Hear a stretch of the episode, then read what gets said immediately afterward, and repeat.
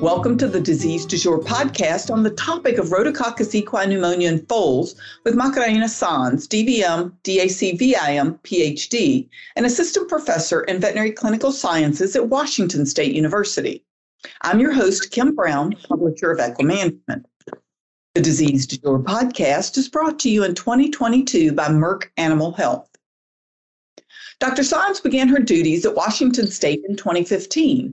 Prior to that, she was a postdoctoral assistant at the Gluck Equine Research Center, where she got her PhD in equine immunology and infectious diseases.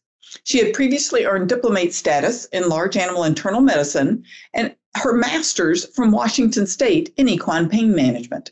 Dr. Sanz received her DVM in 2000 in her native Argentina. Welcome to the podcast, Dr. Sanz. Thank you very much, Kim. I really appreciate being here today. Well, I'm really excited, and I know our audience is too, because we're in the perfect season for you to tell us a little about your research and to share some knowledge about R. equi pneumonia. So I am just going to turn it over to you and let you tell us some information. Super. I think uh, what my idea for this um, this time was to put together what we know so far and some of the stuff that is new because we do have a fair amount of new research coming up that is very exciting and I think it will be useful for practitioners. So that was the idea. And why do I get into rhodococcus and I like this research so much is because rhodococcus is very common infection. It affects young foals all over the world. Um, so if you do any foal work, you will come up with rhodococcus, unfortunately. And we don't have a vaccine available to prevent this disease, which makes it um, more problematic to deal with. So a little bit tiny touching on Rhodococcus itself. It's a gram-positive bacterium, and the thing that is very important is to understand that it's everywhere in the soil where you have horses around. And the reason is before we knew that it was present in a fair amount of amount in normal, the manure of normal fall horses, so mares, we used to move these mares around the paddocks all over the place, trying to prevent or getting them to a clean paddock. But now we know, you know, while you can decrease the amount of manure out there, uh, moving horses around doesn't do you a lot of good because the mare goes with and they have it in their manure. And but we do know also that the manure of the foals that are infected and their nasal discharge, they have a lot more than most mares. So they are kind of like the main um, shedders, if you wish, of a place. And then once it hits the ground, uh, foals will get it by mouth or inhaled, but anything that has to do with aerosolizing these samples uh, high concentration of horses, when you move them a lot. Again, we were moving these horses back and forth, and and that made rhodococcus aerosolize more. So then we and then we were getting them together. So those were things that we were doing worse, trying to do good. If you are in a barn with low ventilation, then for sure more rhodococcus there. And if it's dusty and dry, then of course all that dust getting her up. So I think it's everywhere. That's important in the mare, you know, so you have it in the fall and then the other thing to understand about rhodococcus is you can have a lot of rhodococcus, but not all rhodococcus will infect foals. So there are rhodococcus that are non-pathogenic. They're just part of the flora and part in the, of the soil uh, population. And then there are the ones that are uh, pathogenic to foals. And the difference in between a non-pathogenic and a pathogenic is a surface protein that is called VAP-A, virulence associated protein A.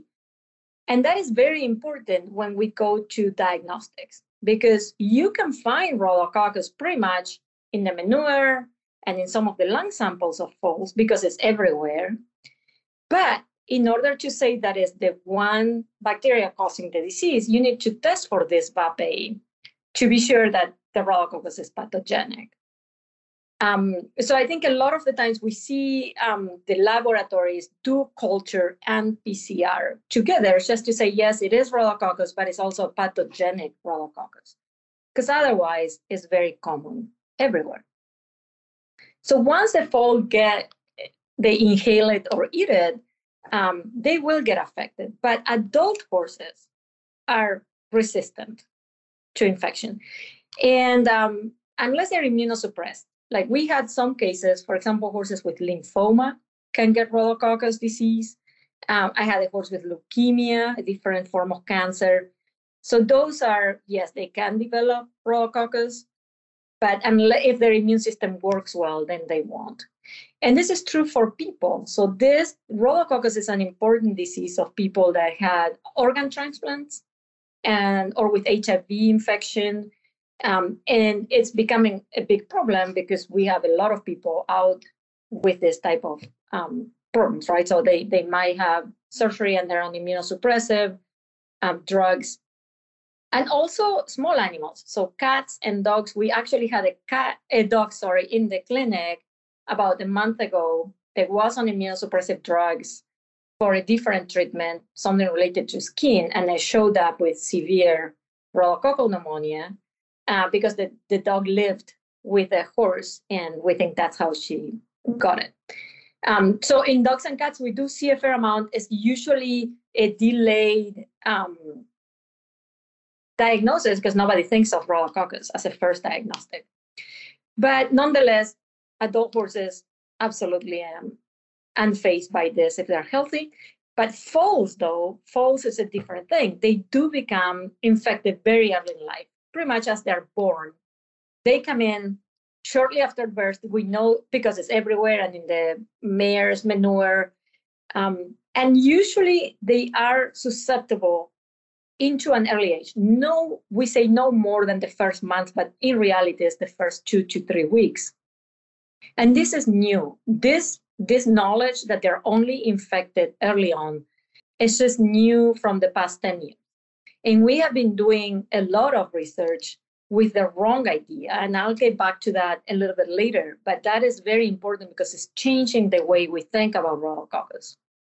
The one thing we still don't know is why foals. What makes a foal that is two weeks old uh, be susceptible and an adult or a foal that is two months old that might not be? And and we don't know. I think it's going to be a combination. That's part of the the interest I have on the research what makes them susceptible. We know they're not born with an immune system that is fully functional, but we cannot tell right now which part or parts of that immune system um, is responsible for this susceptibility. How do they get it? Well, they get it by mouth. So we know foals actively eat the mare's manure, and that's how they colonize their own gut with bacteria. So they will eat it. They also, as they're trying to nurse, the manure might be running down the mare's legs and the others. So they're always in in uh, contact. What we don't know a lot is about this oral route. What is the role in the pathogenesis? Um, there, in the early years when we didn't know much about rhodococcus and we didn't have good ways to um, diagnose it early, we saw a fair number of these foals that develop um, enterocolitis or enteritis, severe form of, of intestinal disease. We don't see as many now, still out there, but not as many. But we don't know if that is out of oral infection or it's just a systemic infection that lands on the gut. So we don't really know.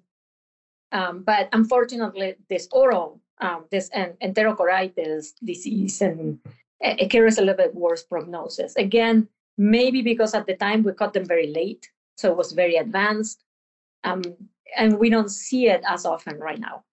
But the main route that this falls, and the, most of the knowledge is by that we have is about inhalation. So when they inhale this bacteria, it gets all the way deep in the lung, which is different than some other bacteria, to the very end of the lung and infects the macrophage there the alveolar macrophage is kind of like the target cell because the macrophages are responsible for cleaning up um, this, any bacteria that makes it that far.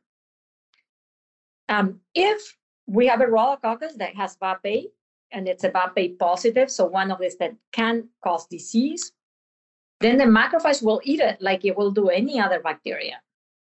But this rhodococcus can escape killing inside the cell and also because it's inside the cell, the body doesn't know it's there, right? So it's hiding inside the macrophage. And in there, it replicates and replicates until there's no more room. Then it bursts that macrophages and infect other macrophages around the area. And that's what we get what we have, a, it's called a granulomatous. Um, so a lot of cells, slow growing, but persistent growing, very similar to human tuberculosis. So when we think about rhodococcus in foals, we should think about tuberculosis in people. And you can have this slow growing disease for years before you become clinical. For us in foals, it's very similar. It's just months. It's just a shorter period of time. And that is the reason that slow, insidious growing that we usually saw clinical signs when they were three months to four months of age. So before we have ways to look into the chest, like for example with ultrasound, we thought they were getting infected at three months or because that that time is when the antibodies from the mare decrease. So it was kind of like made sense to say, well, they're more susceptible to infection. So everything we did research wise was under that premise. And there are like many, like we spent years infecting old foals. And the problem is when you try to infect old foals, you have to give them a truckload of bacteria or they won't get sick. So you have to put it down in the trachea all the way, tons of it. And then what you get as a result is a very severe, almost fulminant pneumonia that has nothing to do with the disease we see. So when we were trying to infect these foals, for example, to see will a vaccine work, will plasma work? Well, nothing worked because the disease was very severe. Um, and foals will end up euthanized. You know, you have to euthanize them in two, three days because they develop these massive pneumonias, no time for abscesses. So the, the disease was very different. And now we know that they're early.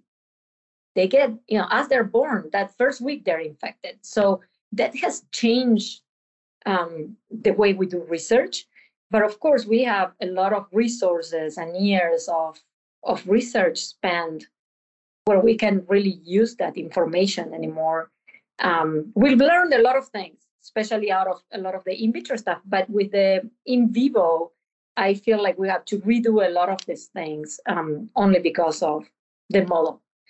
So we we now have a model, a better model that takes very little bacteria to get into the trachea of these folks, and then they will get this disease.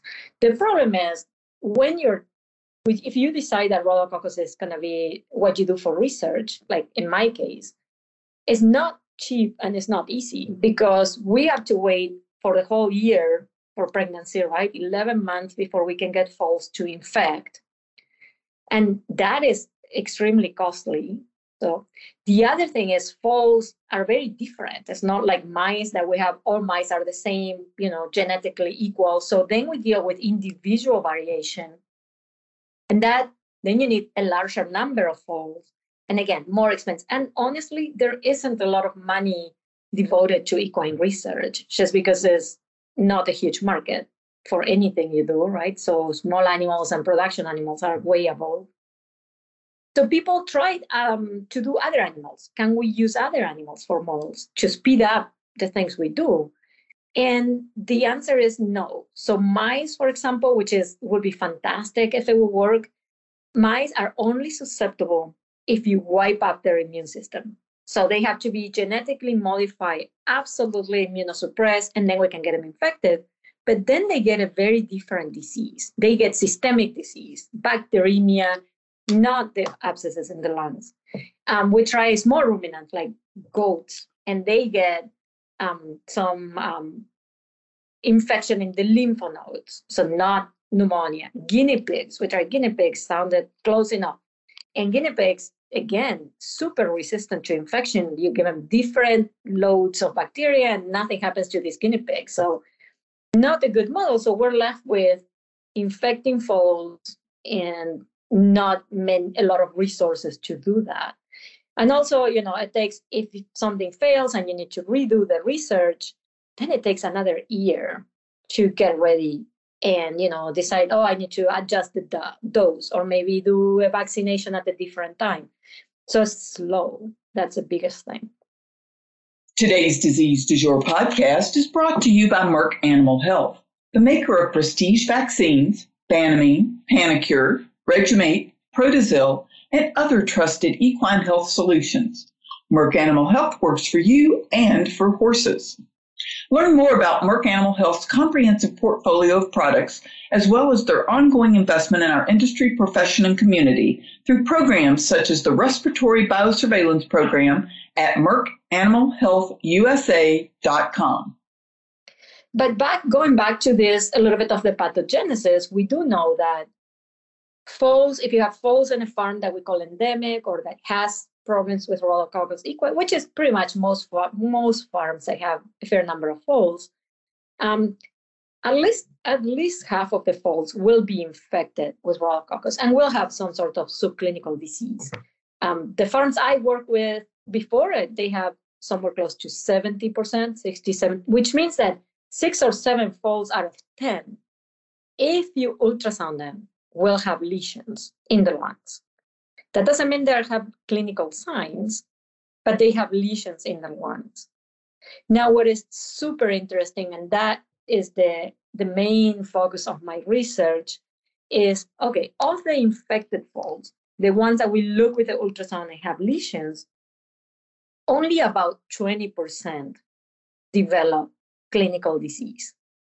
The other 80 or 70 or 80% will clear the infection on their own without the aid of treatment. Why is this? Why are some foals, you know, that 20%, why are they susceptible? It's we don't know, and it's the million dollar question.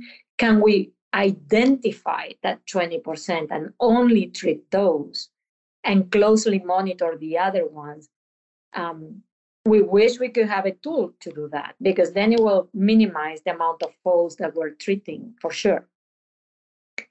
So, and we'll get back to this, you know, 20, 80% when we talk about treatment and resistance. Um, as far as clinical signs, um, clinical signs of disease vary. They're going to vary with the location of, of the infection. But most common, we say the most common form is the pulmonary form, so pneumonia.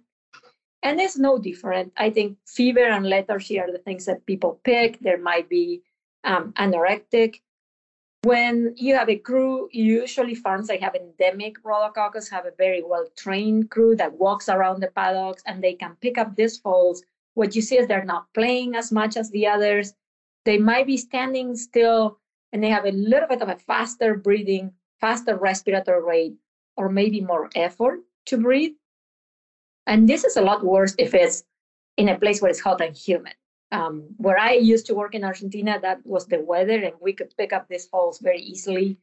Um, I think by the time they're three months, for example, here in Washington, we have a drier uh, weather, so it's not as bad. You'll pick them up, but I think the hot um, heat and humidity puts a lot of strain on these foals. They might be coughing. I think that's when the disease is a little bit more advanced. And nasal discharge, same thing. By the time you have nasal discharge, then there's a little bit more um, advanced disease. And I, I think people in farms, they pick them up a lot sooner than that. And of course, if you have foals that are not watched, that's closed, and they had disease for a long time, then weight loss, these foals are not growing as much, their hair coat is not good, um, and they have that chronic cough and nasal discharge. And then the other thing is rhodococcus on top of pneumonia gives us what we call extra pulmonary lesions. And these lesions are, um, like the name um, indicates, is they're outside the lung. They can be anywhere. So we talked a little bit about earlier about that gastrointestinal infection and things that we see with that is maybe the foals have softer manure for longer period of time or diarrhea. Very poor growth poor hair coat. And this one is fairly deadly or used to be fairly deadly. Again i think we were catching them a lot later. But it, rhodococcus can also go get into the bone and it has this predilection we think because it gets systemic. So bone growth plates uh, vertebra so sometimes we get abscesses in the neck or the, you know, along the spine. And those are extremely hard to diagnose because the only thing you know is I have an abscess somewhere. But depends on the size of the fall, we may or may not be able to do a CT or see it with ultrasound. And many times we're just treating this blindly without knowing where we're treating. And unless you treat with the right set of antibiotics, Rhodococcus will keep growing because it's very resistant, it's very hard to kill. And that's why if you have a foal that has clinical signs or blood work signs of consistent with an abscess and you are in a in an endemic farm, your choice of antibiotics might be those for Rhodococcus, because otherwise there's a fair amount of time that you'll be treating and the foal will not be responding. Um, and the, and again, like I mentioned, the hard not being able to get a sample is just the most common scenario for this because many times we don't even know. It's a, in the middle of the abdomen. Is it somewhere in the spine? We have no idea where it is so we can get a sample. Um, and then a, a, little bit of a different less common um, presentation is what we call immune mediated polysynovitis and this is just the immune system reacting to rhodococcus it's not the bacteria it's just that the immune system reaction affects the joints.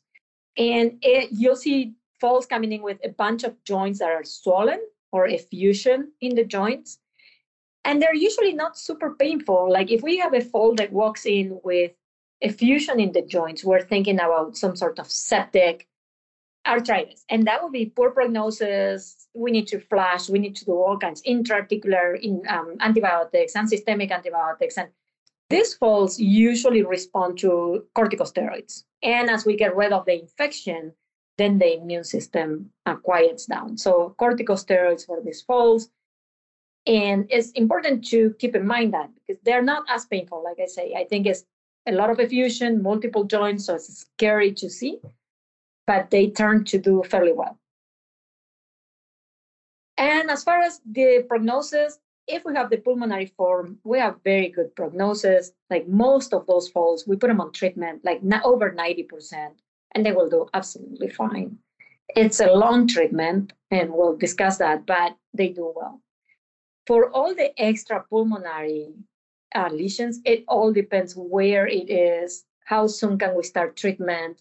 If we have, for example, falls, they have a vertebral abscess, I don't know, in the neck, those are really hard to treat, or um, osteomyelitis. So it depends where it is, how much is affected, how soon we can get it. But of course, the prognosis is, we say, a little bit worse, although we put them on treatment and then we see how they do. But it's a little bit less predictable, let's say.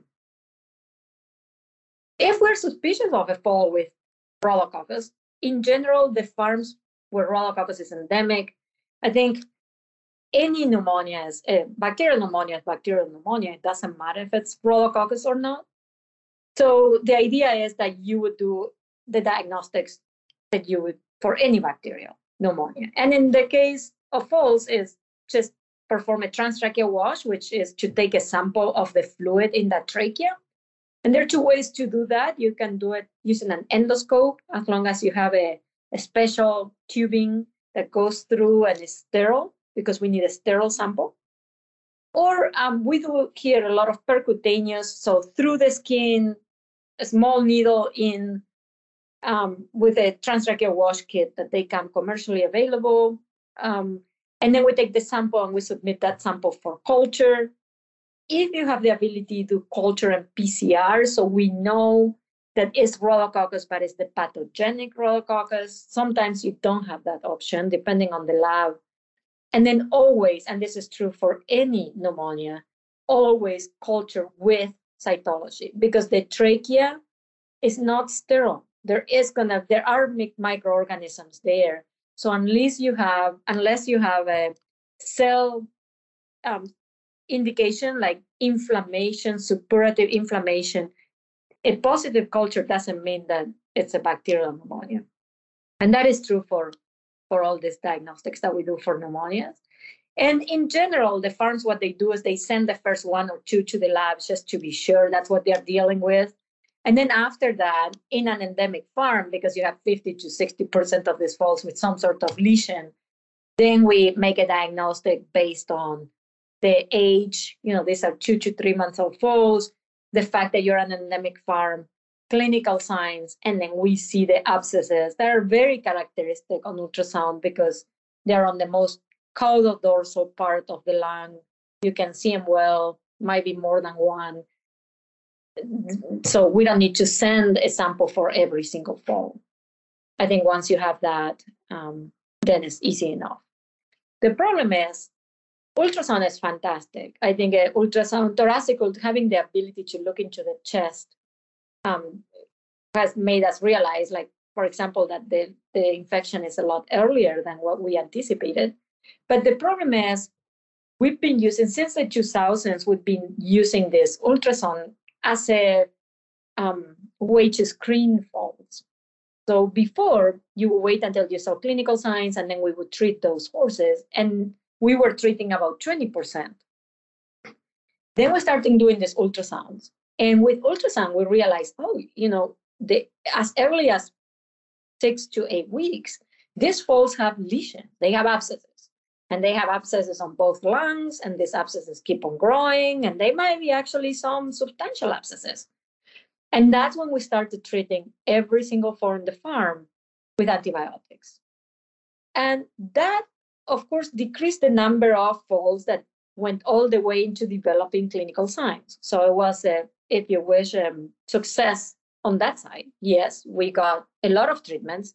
Of course, treating is not cheap, involves a lot of human power, manpower, because these are oral medications. We have to go catch these falls and treat them. And it's long term, but prevented the disease, the development of falls with fever and cough. And only problem is, as we were treating so many foals, of course, the end result of that is resistance. So now we have a huge problem, especially if you work, work in places like most of the information we have is from central Kentucky, but I don't think it's any different if you're in areas where there's a lot of treatment. Treating too many foals for many years, of course, landed us on antimicrobial resistance. And the problem with resistance is um, there are multiple problems with resistance. One is Foals that are infected with a resistant strain are a lot harder to treat and they die more often. They're seven times more likely to die than a foal that is infected with a non resistant strain. And the prognosis, like I said before, if you have a pulmonary, you know, fall with pneumonia, you treat them as 90%, that drops to 40% survival. So four out of 10 instead of nine out of 10 if you have a resistant strain. The other problem with resistant strains is we treat the foals. We mention that the foals that are infected and sick are the ones that shed the most. So if they're shedding resistant strains, the next crop of foals are picking up those strains. And also the mares, as they're grazing, are picking up these strains and shedding these strains with our manure. So we're selecting for resistance, and then our new crop of foals get infected, infected with resistant strains. And then on top of that, the, there's a lot of work done out of Georgia University about resistance. And they saw that this um, resistance, the genes that co- encode for this resistance for Rhodococcus, are inserted in mobile elements. They call it mobile elements. So maybe we have one bacteria, one Rhodococcus equi has the gene that encodes for resistance, and it can transfer to a complete different bacteria in the environment. So now we have other bacteria that could pick up that resistance. And that bacteria might not be just for infecting foals, it might be infecting cattle or people. So that is um, the downside of this fantastic idea that we have about scanning and treating everything. And on top of everything, the drugs that we use to treat people are very similar to the ones that we use to treat horses. And we don't have an option. We right now a group of antimicrobials that we'll discuss, but basic, basically macrolides and rifampin. That is it. And we're not going to get new antimicrobials. So I think we need to be um, very conscious. This, again, is very new. This whole idea of we're treating too many, we're faced with a huge problem. It's because now we're looking we're looking to see is there resistance, and we're finding a ton of resistance.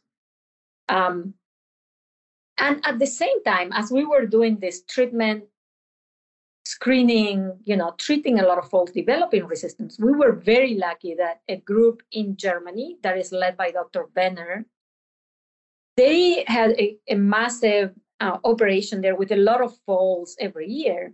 And they were trying to see, since they had a big rhodococcus problem, can we find a treatment that instead of being twice a day is once a day, or is there a better treatment that so we have to treat for less days? And very luckily for us, their experimental design allowed us to, they included controlled, not treated falls. So before, here in the US and everywhere else in the world, I think, when people were doing research, trying a new treatment, we were always compare the gold standard treatment versus the new treatment. But we never had a non-treated group. So when Dr. Venner's group started to include a non-treated group, what they saw is that there's this 80% of falls that no matter what we hit them with, we can do hand imposition if you wish, and they will get better, right? And that shows that a good study design where you have a control population that was revealing to all of us. We're like, oh, we were thinking that these antimicrobials we give fix everything, when in reality, it's the fall fixing everything in 80% of the of the cases. And I think that is her studies, and then subsequent to that, right, there are a lot more. But her studies is what opened everybody's eyes and say, we are treating too many, but there is the option. We don't have to.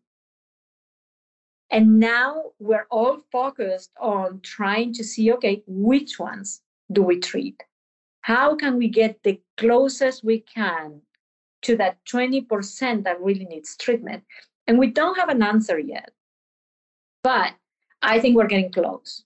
So some of the new approaches that she's developed in Germany and that we're using here in um, in uh, the US, and there's some new studies out of Lexington also.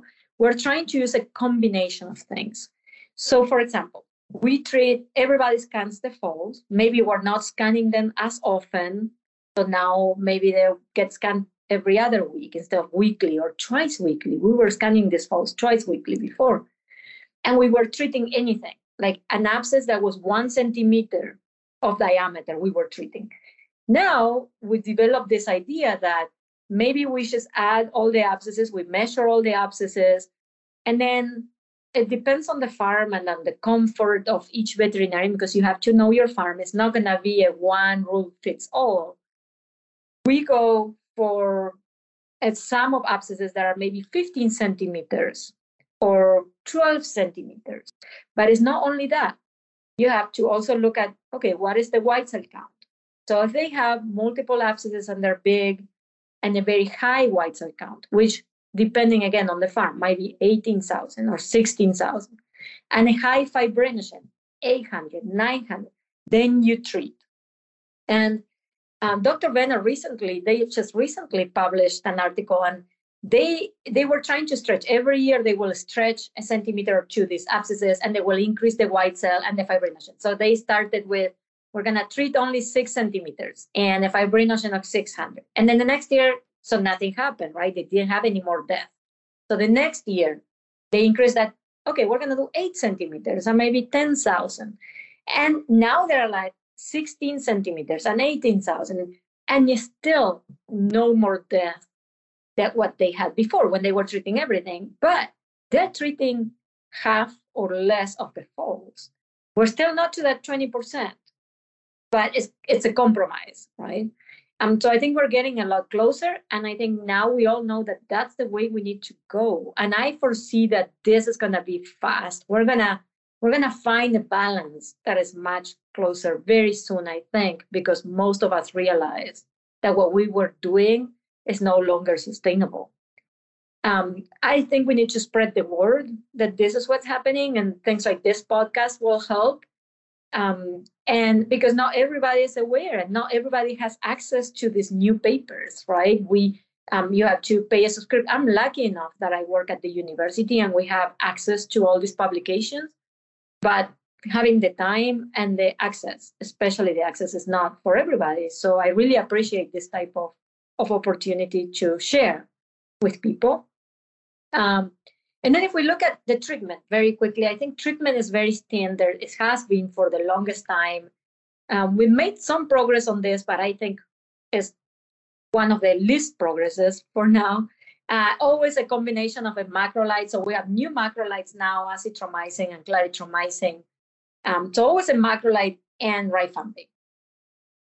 And the advantage of azithromycin is you can do it once a day for five days, um, and then every other day after that. So in if you have to treat a lot of falls, that helps.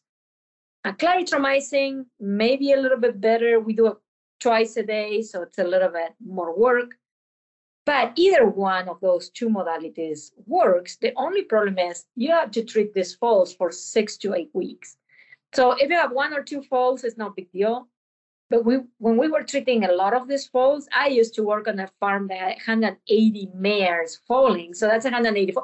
By the time we finished crashing the tablets of the morning treatment, we had to start again crashing the tablets of the afternoon treatment. And it's like a never stopping medication of horses for months. On top of that, um, there's some side effects that you have to be careful. And a lot of these macrolides, they inhibit the ability of the foal to sweat. So you have to bring them inside or have it very well ventilated because they will die of heat uh, stress. So we were moving these foals out at night and bringing them in before, you know, the early morning. And now you have to clean all this bedding that maybe if you weren't treating, these foals are outside. So those are the things that are important. And foals can't sweat for up to two weeks after you finish. So it's a very prolonged treatment. Um, like management. And it takes an army of people to go get the mayor, get the foal, you know, crash the tablets, get them ready. So um, a lot of money into that, not just the medication, but the personnel to do these treatments. Um, because of this, there are other macrolides that we are looking into that are called monodoses or monotherapies because it's a once off dose every few few days, like usually once a week. Uh, tulathromycin is one not as effective if you use it alone. There's a recent publication just this year where they looked at tulathromycin and rifampin, and it seemed to be that is a it's a good alternative. Now we have to be very careful because these monotherapies have been only tested on folks with mild to moderate pneumonia. So we don't know if it's going to be as effective if you have a more severe pneumonia. And then gamithromycin, which is also an intramuscular once a week, worked well. The problem is a lot of side effects. So these falls had swellings and they were lame, like 60%. So six out of 10 of these falls had some sort of problem. Um, and some of them were very painful, like a third of those falls were like really lame. They all resolve on their own. But when we're looking at giving multiple doses, because this is not a one week only, it's just week after week after week, then I I think I wouldn't pick gamithromycin myself if I'm looking into um, doing these treatments. So right now, the recommendation um, for most groups that do research on rhodococcus and most experts is not to use these monotherapies on their own. You know, we have to see what this tulathromycin combination with rifampin does in the future because it's fairly new. Uh, might get a, um, maybe some traction there, it will be a lot easier. Although you still have to do the rifampin once a day by mouth. So it's not like it's a once a week, but it gives you less stuff to medicate. Um, this macro, every time we put any fall or any horse on, on antimicrobials, diarrhea, right, is a possibility. In general, falls have a self-resolving diarrhea, but if not, you have to swap medication. And, and that's a problem. We don't have a lot of alternatives. So something like doxycycline, rifampin, some people are trying. We don't have a, a lot of data on that. Uh, some, I think we have tried all antibiotics, all forms, all formulations, and so far we land on, yeah, back to macrolides. And that's why the resistance is very important because we don't have good alternatives. Um, there's also reports, there are older reports and out of Europe where they had mares that, so the mares of these foals that we they were treating developed severe colitis and some of them died. we haven't seen that very often, but it's some, also something to take into consideration. You know, monitor the mare, be sure that the mare is not getting soft manure or getting sick. Um, but like I say earlier, we are, you know, there's a need for changing the approach to treatment. And I think now most people understand that, and we're all working on a balance. And there is not going to be a recipe that can be applied to all farms. I think each farm needs to slowly start stretching. It's going to depend also on the owner of the farm, you know, how long they're willing to wait. But um, it was a not an easy sell, I think, at first, because everybody's like, um, and I always, you know, if you see abscesses as a veterinarian, it's hard not to do anything. And I can tell you when I, just a side story, when I was doing my PhD, I did my PhD under Dr. Horohov um, supervision, and he's an immunologist, but he's not a veterinarian. And by then, I was a, you know, a internal medicine diplomate. I had seen a lot of foals, a lot of abscesses. When we were infecting these foals, and we will do ultrasound. And I will see the foal grow. We ultrasound them twice a week, and I could see the abscess growing. And we were waiting, right, on these foals. And I was like, oh, there's no way this foal is going to clear this abscess. And um, we, our uh, way to go about this was like we used to bet Malbecs because I'm from Argentina, right? And Dr. Horohov likes, like any other person, good wine. So we used to bet Argentinian Malbecs. And I can tell you, I paid so many so many uh, to Dr. Horohov. I, I think he had a stash, you know, by the time I finished, because some of those foals had massive abscesses. And then one day the abscess stopped growing and then they will fill in and they will heal on their own. So patience is nerve wracking. And I understand the pressure of you have a super expensive fall and the owner sees the abscess and you want to treat it. But I can tell you, my experiences, they will heal. You know, and of course, nobody's saying don't monitor horses. I think close monitoring and and watching those foals closely will do us a, a, a lot of good. Um, just wrapping up a little bit, what about prevention? We talked about there is no vaccine. There's um, there are a few groups working on vaccines right now. Um, the only problem with vaccines is before we thought, again, back to our understanding of this disease, we thought foals got infected like when they were three months. So there was time for vaccination.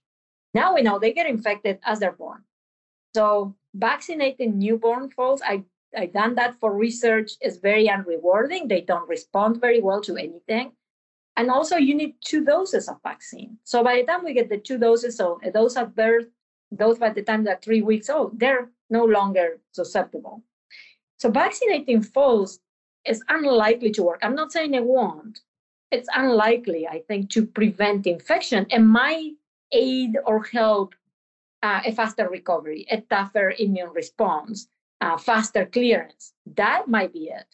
But as prevention of infection, I think it's going to be hard. And that's why we're looking at vaccinating mares. And this is not a new concept or idea. We just try vaccinating mares for the longest time, and there's a lot of conflicting evidence on that. I think as as vaccines get better and our understanding of maybe protection and immunity of these foals is better, we will end up getting some sort of vaccine that we can give mares um, or plasmas, which is what we're using now. Um, and the, the concept of plasma is we vaccinate mares, we bleed or donors, blood donors, um, vaccinate them with rhodococcus, they mount an immune response. Then we take that plasma that has antibodies and other proteins that we don't know what they are or how they work. And then we infuse this to newborn foals.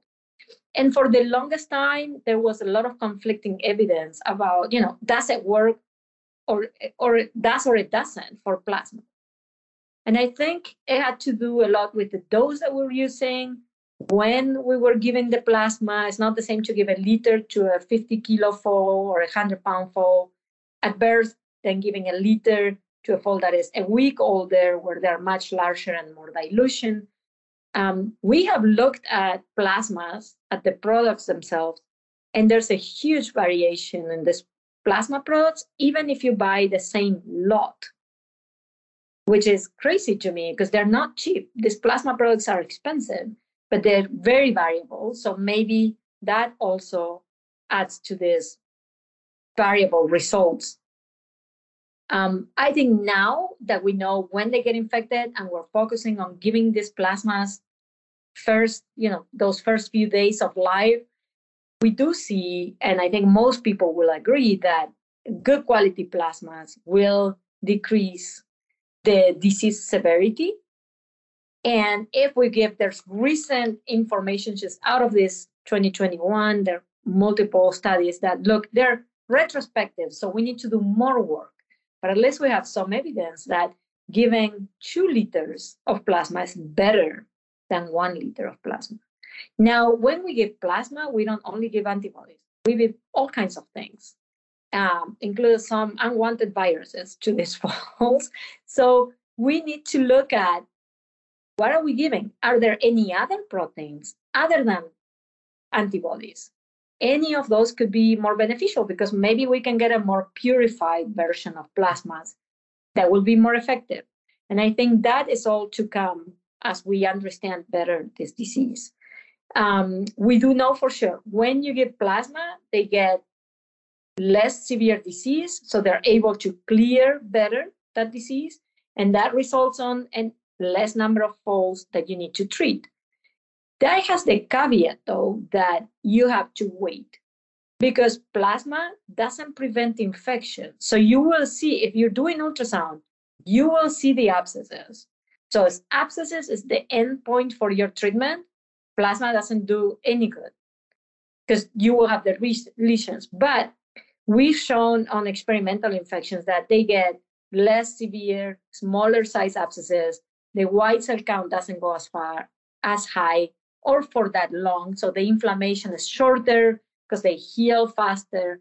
And also, we um, looked at the manure of these folks, and they shed a lot less pathogenic rhodococcus. So, of course, we didn't look into what will this do over the years, but you would think that if the folds are the main shedders and we can decrease that with plasma, then there will be less shedding and less um, there's always going to be rhodococcus, but at least we will decrease a little bit that pathogenic load, or that's the hope. We have not done the research to prove that, but we looked at the manure of these folds, and for sure, the ones with plasma had less, less rhodococcus. Um, so I think it's a lot of work is gonna come out I, now that we have our headset on. We need to do less treatment and find better prophylaxis and better diagnostics to identify these folds that really need treatment um, because rhodococcus is very common and it's not going to go anywhere. Um, so I think this need of new strategies, everybody's working together now, which is also very nice. We have the ability to share information a lot easier than what it was years ago, where you had to wait until someone published something or had to get to a meeting. And now with communication, it's a lot easier. So I think we'll move faster at a very slow pace compared to other species because we have a long wait for foals uh, for any in vivo experimental um, project that we wanted to do. So I really hope this was helpful. It's a lot of information, but I was trying to give a brief um, kind of like what is new, what do we know out there, and it has been a great experience. So I hope everybody will enjoy it. Well, Dr. Sanz, thank you so much. Having having lived and worked in the thoroughbred industry in Kentucky for many, many years, I think that a lot of people are going to be very interested in trying to hear what uh, what you have to say today, and we certainly appreciate you taking the time.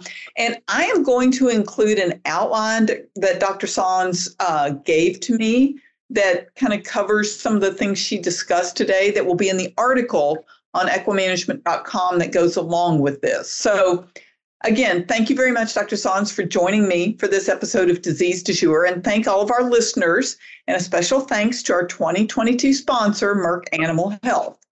We invite you to listen and rate episodes of Disease Du Jour on iTunes, SoundCloud, Stitcher, or wherever you like to listen to your podcast.